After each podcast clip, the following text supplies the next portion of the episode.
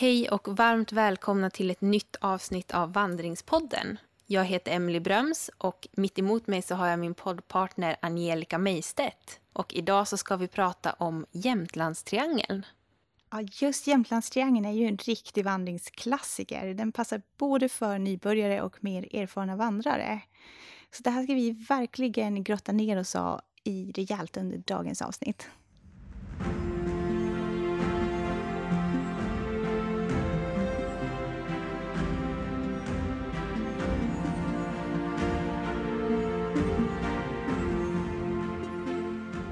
Har du själv vandrat Jämtlandstriangeln?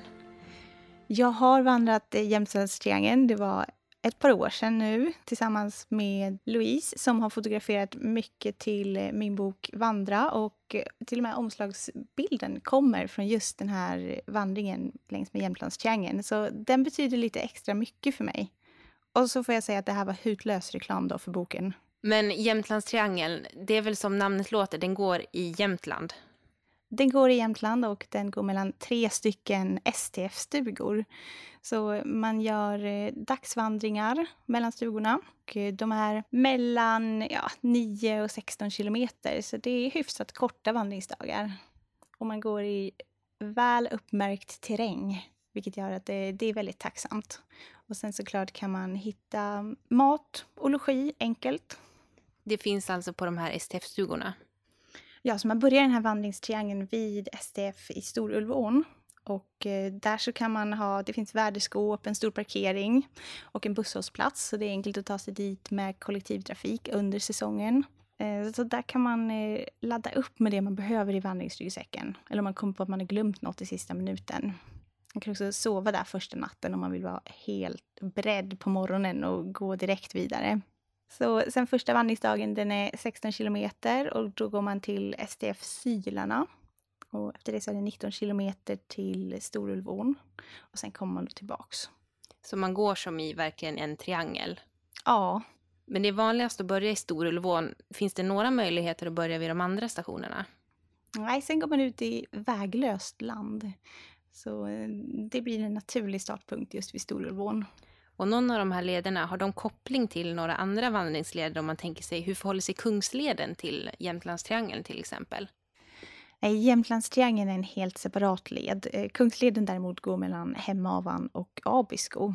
Så det är en annan vandringsklassiker. Ja, den får man ta en annan gång.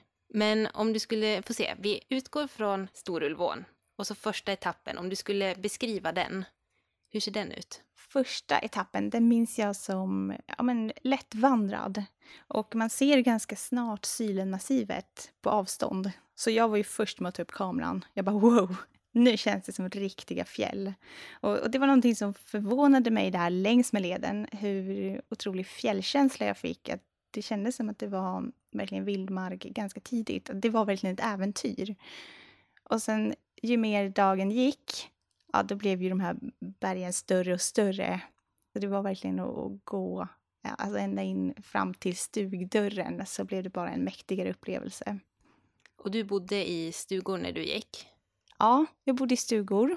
Eh, ville lyxa till det. Det var lite småruggigt väder när jag var ute. Då bodde jag så att man får lakan när jag kom fram. Eh, och kunde bädda upp sängen där inne.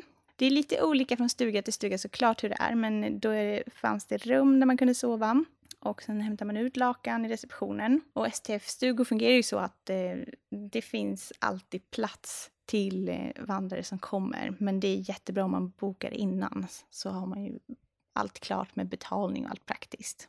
Var det folk som bodde i tält också? Mm, absolut. Eh, det var folk som bodde i tält utanför stationerna. Och då var det ju vanligt att man går in och kanske torkar utrustning på stationen eller köper middag eller frukost, fika. Så då kan man plocka russinen ur kakan på så sätt och lyxa till det lite. Vilken säsong var det när du gick? Om man ska tänka, när är det högsäsong till exempel? Högsäsong för att gå upp i de här trakterna. Ehm, jag gillar att gå ja, men framåt augusti när det börjar bli lite höstkrispigt ute. Det är jättevackert i naturen och det har hunnit torka upp lite. För det kan ligga snö kvar så sent som framåt midsommar. Så vandra hellre i slutet av sommarsäsongen. Och då är det som mest folk också gissar jag? Ja, det kan vara mycket folk längs med Jämtlandstriangeln. Ja, just för att den är, den är populär och den är tacksam att vandra. Okej, men då har vi tagit oss från Storulvån till Sylarna, första etappen. Och sen om vi ska gå vidare därifrån mot Blåhammaren. Sträckan Sylarna till Blåhammaren. Eh, Det är den längsta vandringsdagen som man gör under den här Jämtlandstriangeln. Den är 19 kilometer och man kan räkna med att det tar ungefär 6-7 timmar att gå den. Såklart beroende på hur ofta och hur mycket stannar man och har rast. Och vad säger du på den frågan? Alltså jag är ju en riktig rastförespråkare. Hellre stanna några gånger för mycket än för lite. Njut av naturen. Och hur ser naturen ut på den här sträckan då? Den här sträckan så går man längs med hyfsat kuperad terräng. Eh, det är både uppför och ner för vissa sträckor. Det är vackra fjällomgivningar även här. Längs med den här sträckan så finns en nödstuga, så skulle det hända någonting så kan man stanna till där. Eh, där finns också en telefon som man kan ringa från. Så eh, det är väl uppbyggt med säkerhet kring leden. Och det var någonting som jag verkligen fick befara när jag var ute och gjorde Jämtlandstriangeln. Vi har ju alla hört de här rekommendationerna om du ger dig ut i fjällen. Så se till att alltid tänka på att vädret kan skifta snabbt. Och det här har jag haft med mig. Jag har predikat det om och om igen, men det var längs med den här sträckan som jag förstod hur mycket allvar det var i det. För det var eh, jättefint väder på förmiddagen. Eh, det var strålande solsken och eh, ja, vi gick i en liten grupp tillsammans. Och sen så satte jag mig och började skruva upp eh, kaffetermosen på eftermiddagen. Och då sa min vandringskamrat att nej, Angelica, packa ner den där, vi måste springa. Då, eh, hon är utbildad fjällguide, eh, van att vara i den här typen av miljö. Och såg på långt håll att ja, men det kom stora svarta moln. Så vi började gå så fort vi bara kunde med våra stora vandringsryggsäckar och ganska snart så var ovädret över oss. Dels så började det regna, det blåste hårt, eh, det blev dåligare sikt. Så sista sträckorna upp mot Blåhammaren, dit var dagens slutetapp, så gick vi på riktigt ordentligt. Och sen kom åskan. Och det är då det blir riktigt farligt, är det så?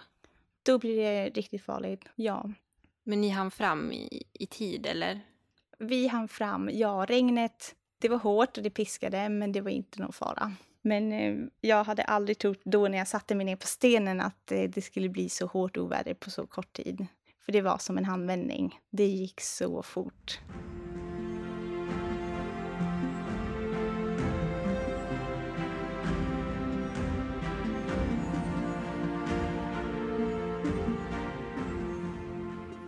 Sen var ni framme vid Blåhammaren. Då var det skönt att komma inomhus, kan jag tänka. Då var det väldigt skönt att få byta om till torra kläder och eh, sätta i fötterna i sandaler och gå runt där inne med en varm kaffekopp. Jättehärligt. Sen också är det här platsen där man ska se till att ha bokat in deras jättehärliga trerättersmiddag. Ah, just på Blåhammaren. Just på Blåhammaren. Det är en riktigt fin middag som dukas upp till ett antal gäster. Så det är därför man ska se till att boka i förväg om man har möjlighet. För att platserna kan ta slut för där. Och sen så efter en god natts sömn, förmodar jag, så var det dags att ge sig tillbaka till Storulvån. För då var det sista etappen. Sista etappen tillbaks mot Storulvån. Den var 12 kilometer lång och den vandringsdagen den kändes väldigt kort och enkel. Då hade ni målet i sikte. Målet var i sikte och jag minns det som att det var ganska mycket nerför. Den dagen gick av sig själv. Och jag minns att jag gick där i slutet av dagen och så tänkte jag ah, vad tråkigt att det här börjar närma sig sitt slut. Jag vill gärna vara kvar i det här i området mer. Då fick du gå bakvägen då, gå den igen. Det är ju en jättebra sak för att dra ut på tiden. Men gör folk det? Går de åt andra hållet också? Eller är det mest vedertaget att faktiskt gå Storulvån, Sylarna, Blåhammaren? Man kan såklart gå båda hållen och, och det händer. Men jag tror många riktar in sig på den här middagen, om jag ska vara ärlig. Ah, så det blir som avslutet alltså? Ja, precis. Då blir det en, en sista kvällen tillsammans. Ja, jag förstår. Men om du skulle beskriva hela vandringen då? Leden och terrängen, svårighetsgraden. Vad är det för slags vandring? Den här vandringen går längs med väl upptrampade leder och terrängen är klassisk fjällterräng. Så här passar det att ta med även barn när de kan klara att gå så långt. Och har man med tält då är man ju helt fri att stanna efter vägen. Så det, det finns alla möjligheter. Så det här är verkligen en bra toppentur även för de som är mer ovana vandrare. Så ska man ge sig ut i fjällterräng för första gången. Eh, det här är en toppenled. Och det är alltså två övernattningar det handlar om, så man kan räkna tre dagars vandring alltså? Ja, en eh, längre weekend. Och tillgänglighet, du sa det gick att ta sig ända fram med kollektivtrafik. Ja, om man tar nattåget upp så kliver man av vid stationen i Duved och sen så går det bussar därifrån upp till direkt till fjällstationen. Eller så tar man sig till någon av flygplatserna antingen i Trondheim eller i Östersund och sen vidare med den kollektivtrafik som finns. Och du sa att det var en väl uppmärkt led så det behövs ingen guide eller något sånt där? Man eh, behöver absolut inte ha guide. Men jag brukar alltid rekommendera att man har med karta och kompass så att man kan orientera sig och se vart är man. Det ska man alltid ha för vana att göra när man ber sig ut i fjällterrängen. Även om det är många som rör sig där så ska man veta vart man är någonstans. Sen eh, finns det mycket guidade turer just kring det här området. Och det är ju toppen sätt om man vill träffa andra vandrare, att gå i en grupp tillsammans och man söker den gemenskapen.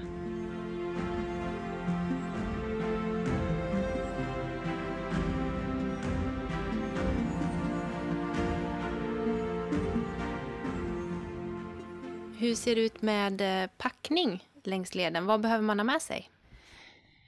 Packning, där skulle jag rekommendera att man tar en ryggsäck och ser till så att man har med eh, förstärkningsplagg så att man klarar alla väderlekar i fjällen. Både att man har med en extra ylletröja om det är kallt när man tar rast och att man har med skydd mot väder och vind och regn så att man har en eh, vattentät jacka med sig och regnbyxor termos. Man kan fylla på med något varmt att dricka under vandringsdagen. Och de kan man också fylla på med varmvatten när, innan man beger sig av från fjällstugorna. Så det är, det är konkreta tips. Och såklart eh, se till att äta frukost på fjällstugorna för då kan man också få plocka med lunchförpackning sen. Man behöver inte ens ha med kök om man inte vill det själv.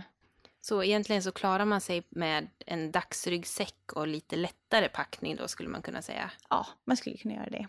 För det går att fylla på det mesta på stationerna som man passerar. Ja, det är väldigt behändigt på det viset. Ungefär hur mycket skulle du säga att det kostar en sån här vandring? Hur mycket det kostar, det beror helt på hur man väljer att genomföra den. Är man den som är gammal fjällräv och redan har alla tält och frystorkad mat och lever så enkelt som möjligt, då blir ju inte priset särskilt högt. Förutom ja, men kostnaden att ta sig på plats såklart och att fylla på eh, med de förnödenheter och snacks man vill ha. Då kan man komma undan billigt. Nu minns inte jag vad det kostade att boka fjällstugan, men det brukar ligga runt 400-500 om jag inte minns fel. Och sen beror det på, vill man ha med egna lakan eller hyr man lakan på plats? Äter man middag på plats, ja då tar det såklart några hundralappar till. Så beroende på om man vill lyxvandra eller om man tar det enklare för sig. Vilka är dina guldklimpar längs med Jämtlandstriangeln? Var det några platser som, du, som har etsat sig fast i minnet lite extra? Jag minns väldigt starkt första kvällen när jag kom fram till Sylarnas fjällstation. Jag vet inte hur det kom sig, men eh, vi satt och pratade med stugvärdarna på plats där och eh, av någon anledning så kom vi om att prata om den här gamla vandrarkulturen och på hur många sätt som den här fjällstugan har gett skydd till vandrare som har kommit i blåst och oväder och starkt solsken och så det här man har kommit och uh, pustat ut efter vandringsdagen. Men eh, vi gick upp på den vinden och fick eh, faktiskt smyga runt där i mörkret med ficklampa och titta på gamla vandringsminnen. Det fanns till exempel träspadar och gamla kartor. Så det här var ju en riktig skattjakt. Det kommer jag ha med mig. Det var så himla fint att de tog sig den tiden att få kika in till alla de här historiska föremålen och det kändes nästan i luften som att det var minnen. Det var så mycket känslor där. De bästa kaffepausplatserna då? Du som är pausexpert. Bästa kaffepausen, det minns jag sista dagen. Eh, det finns en plats där man, man går en bit längs med en bäck och den börjar falla ner i ett litet fall och man har utsikt över hela det här härliga fjällandskapet. Ja, det var mäktigt. Och det var alltså innan man kom tillbaks mot Storulvån?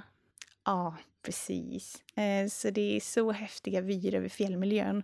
Så man har verkligen den här känslan av att man är en liten människa i en otroligt stor miljö. Och jag tror det är därför det nästan, som fjällvandring, jag tycker det, det sjunger nästan i själen. Bara för att det är något så oändligt.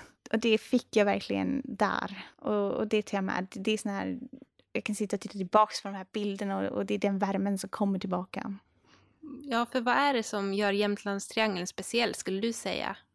Det som gjorde den speciell och jag tycker det sticker ut var att ja, men det, var, det var njutarvandring. Eh, såklart för att ja, men jag bodde bra, jag sov gott, eh, åt gott. Men det var också eh, lättvandrat och ändå kunde jag få de här fantastiska miljöerna som jag tidigare var van att ja, men det måste vara ganska tuff vandring för att få den här jättehäftiga känslan. Och det var också första gången som jag verkligen testade att lyxa så mycket att bo alla nätter på stationer. Och då var jag så här, men det här är en helt annan typ av vandring. Och jag gillade den. Det gav lite mer space till att uppleva naturen. Jag tyckte det var, det var jättehärligt. Det är så härliga minnen därifrån. Och vem är den här vandringen för då? Vem, vem går Jämtlandstriangeln? Den här vandringen den passar verkligen alla. Man behöver inte vara särskilt erfaren och du kan gå oavsett ålder. Så se till att träna lite med din vandringsryggsäck innan som du tänkte att, att gå med. Så ut och njut.